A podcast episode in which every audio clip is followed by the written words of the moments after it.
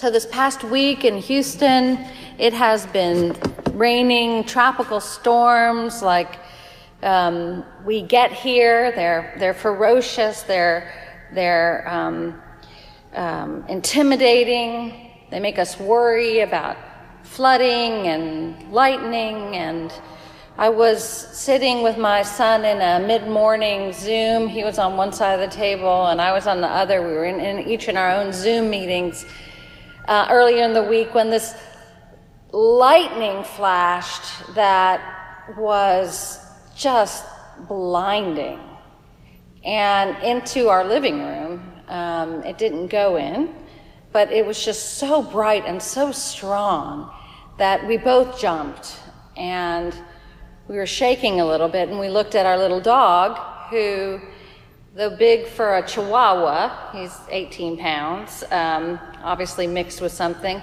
He, he, he's a little dog. So um, my son ran and got the weighted blanket, and um, I, I took it and I gathered the dog in his arms and I pretended like it was he who was trembling and getting comfort by holding him. I too was trembling nature and the force of things beyond our control, when they are beyond our control, um, are very frightening. Leaves us in fear and trembling, like some of the, the scripture passages today. The sacrifice of Isaac. I know underneath it all, the message is that we are to be generous with God with all that we have that is most precious to us because God has been so generous to us, but it, it, makes me physically ill every time I hear that section of scripture. Then we get Paul, who's talking about sin, and he's talking about our natural limitations and it just seems like there's not a ton of hope for humanity to act well, although He is calling for us to be our best selves, even with our natural limitations. And then we get to the gospel, which is a short piece about how to receive the people of God but it's preceded by how they are rejected.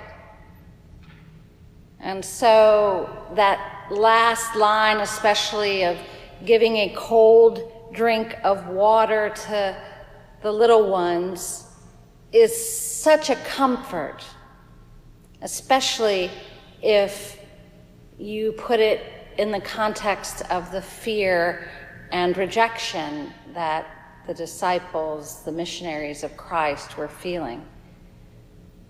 That cold cup of water might feel like a, a blanket around you in a scary storm, a relief, a, a sense of, um, of comfort and a refreshment. The gospel is about hospitality. And the core uh, that, how central it is, what a core component hospitality is to the Christian life. Jesus sent the missionaries out, Jesus sent his friends out, Jesus went out. The Apostle Paul went and, and started communities of faith all over, and we are called to go out to witness and work to the grace and mercy of God and for the grace and mercy of Christ, to seek and serve Christ in each other. And what does that mean, though, in a time of COVID 19? Not only were the storms ferocious this past week, but the spread and the rise of COVID 19 was also ferocious. Our increases are becoming worse than New York We'll be at capacity if we aren't already by um, this by the end of this day. I don't know how many new cases we will have. How are we hospitable when we're in fear and trembling? When all we want to do is hide, and the best thing to do for each other is to metaphorically wrap ourselves up in weighted blankets and stay home. What is a cold cup of water in the middle of a spike in, pan, in a pandemic? I'm not going to answer that for each and every one of you. I want to give you just a couple of examples of how I have received hospitality, spiritual, generous hospitality. I was very late in returning a phone call to somebody. It wasn't a crisis, but it was an important issue that I needed to speak with them about. And after explaining why it took so long to get back, the person said, Well, how can I help you? And I just said, You, you just did by being patient. How can you be patient with each other in your differences? Because you all don't think alike. In your isolation, because we do need to stay home as much as we can in your care of one another. I called to make an appointment, and um, I had uh, to, to a, for, for one of my sons, and the person on the phone was just as as um, I'm not going to say rude, but just kind of as irritated as can be, and I could have responded back with irritation, and I began to. But then I thought, God only knows what she had to do to get to work today. So I was like, just let's start again. We had some of those conversations in our anti racism workshop a couple weeks ago as well. One of the people in that conversation said, When I do mess up and um, perpetuate a microaggression against an African American person, what can I do? The answer is not to hide. The answer is to learn and to advocate.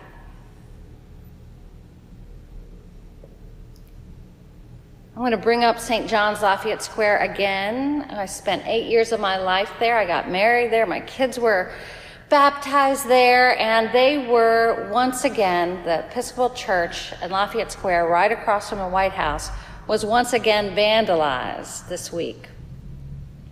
And the columns, the big white columns that are sort of a signature of the architecture and of the church, were uh, spray painted on.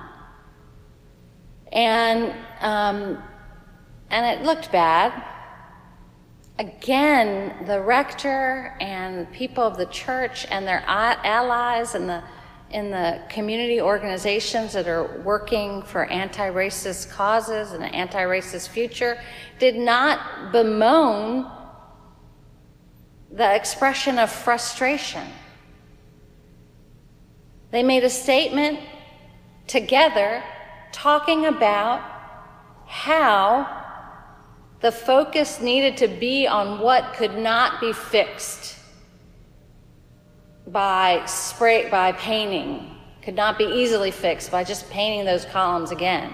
But the focus needed to remain on the hard work of undoing racism and dismantling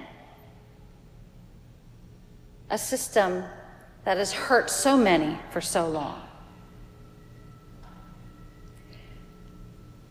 they are also uh, going to be recipients of some barriers there for other reasons. And so there's always a balance, right? There's always a balance.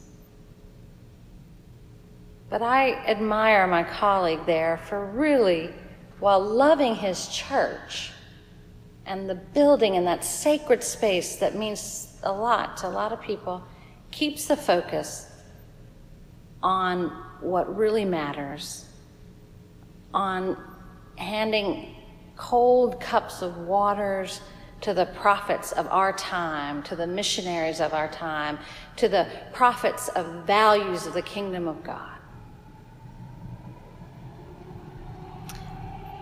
Recently, a colleague of mine reminded me of an interchange between Maya Angelou and someone at one of her uh, speeches, her talks. And um, she asked, the person said, I am a Christian, and kind of repeated it on a couple of times. And she said, Really?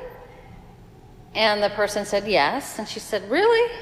The person said, Yes again. She said, Because, because that's a bold statement. I say I'm trying to be a Christian. And I believe that's what we're called to in terms of humility and hospitality, and with fear and trembling, doing what is right for our world, trying to be Christ like, trying to be Christian trying to do the next right thing in a world that needs as much grace and mercy as it can drink.